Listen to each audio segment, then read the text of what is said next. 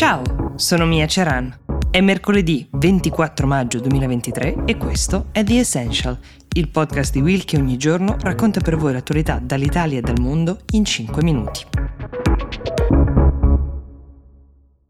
Allora, in questi giorni dei gruppi armati che sono formati da dei cittadini russi hanno lanciato un'operazione militare contro loro stesso paese. Sono due gruppi militari composti da dei dissidenti di fatto di nazionalità russa è già da tempo che combattono a fianco delle forze ucraine, si chiamano Legione della Russia Libera e Corpi Volontari Russi, però finora non si erano ritagliate un ruolo particolarmente degno di nota nel conflitto, però negli ultimi giorni hanno lanciato una serie di attacchi nella regione di Belgorod al confine orientale tra Russia e Ucraina, nei quali si sono distinti per ragioni strategiche. Su questi attacchi avrebbero preso alla sprovvista le forze russe, tanto che i gruppi dissidenti hanno rivendicato il controllo di ben due cittadine della regione. Al momento non c'è una conferma eh, da fonti indipendenti eh, sul campo di questa notizia, è un, diciamo, una proclamazione eh, che hanno dato loro stessi,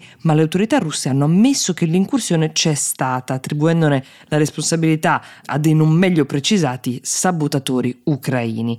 In un video rivolto ai loro connazionali, i combattenti della regione della Russia libera hanno dichiarato di non voler più sottomettersi a un regime come quello di Putin e che quindi combatteranno sia per la libertà del popolo ucraino che di quello russo.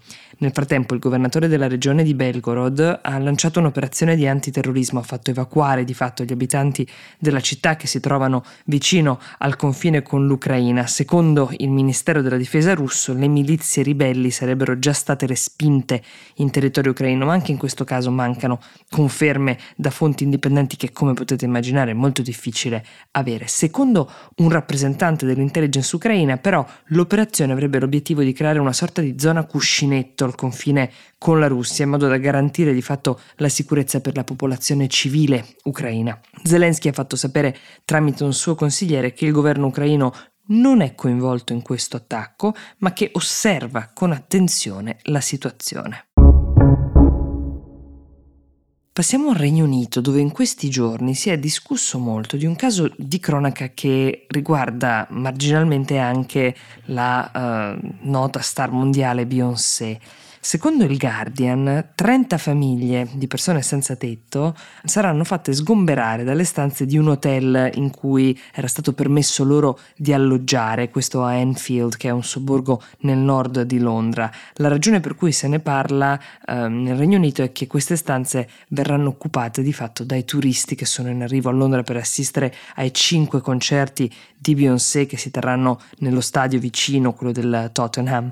Ma per quale ragione queste famiglie dovranno lasciare l'hotel in cui vivono. La colpa non è di Beyoncé, questo è bene chiarirlo, anzi forse è merito suo se se ne parla, ma del consiglio comunale proprio di Enfield. Ogni mese il comune di fatto prenota un centinaio di camere che sono messe a disposizione delle famiglie e degli individui che si sono dichiarati senza tetto, spesso sono anche delle situazioni estreme, ci sono persone con disabilità, insomma queste stanze possono essere prenotate però tecnicamente per un periodo massimo di 28 giorni, prima del dello scadere di questi 28 il Consiglio Comunale dovrebbe rinnovare la prenotazione. In questo caso è stato proprio il Consiglio che non è riuscito a fare in tempo ad estendere le prenotazioni delle stanze perché erano già state prenotate dai fan di Beyoncé.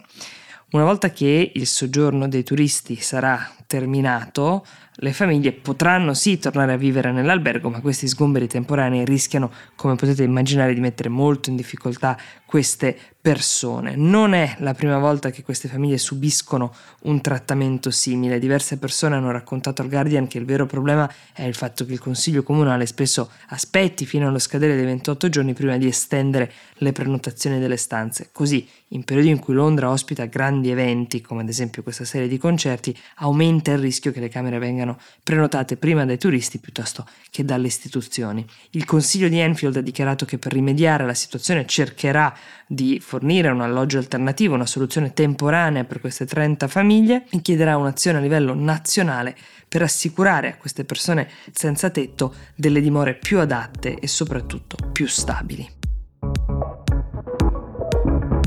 The Essential per oggi si ferma qui, io vi do appuntamento a domani e vi auguro una buona giornata.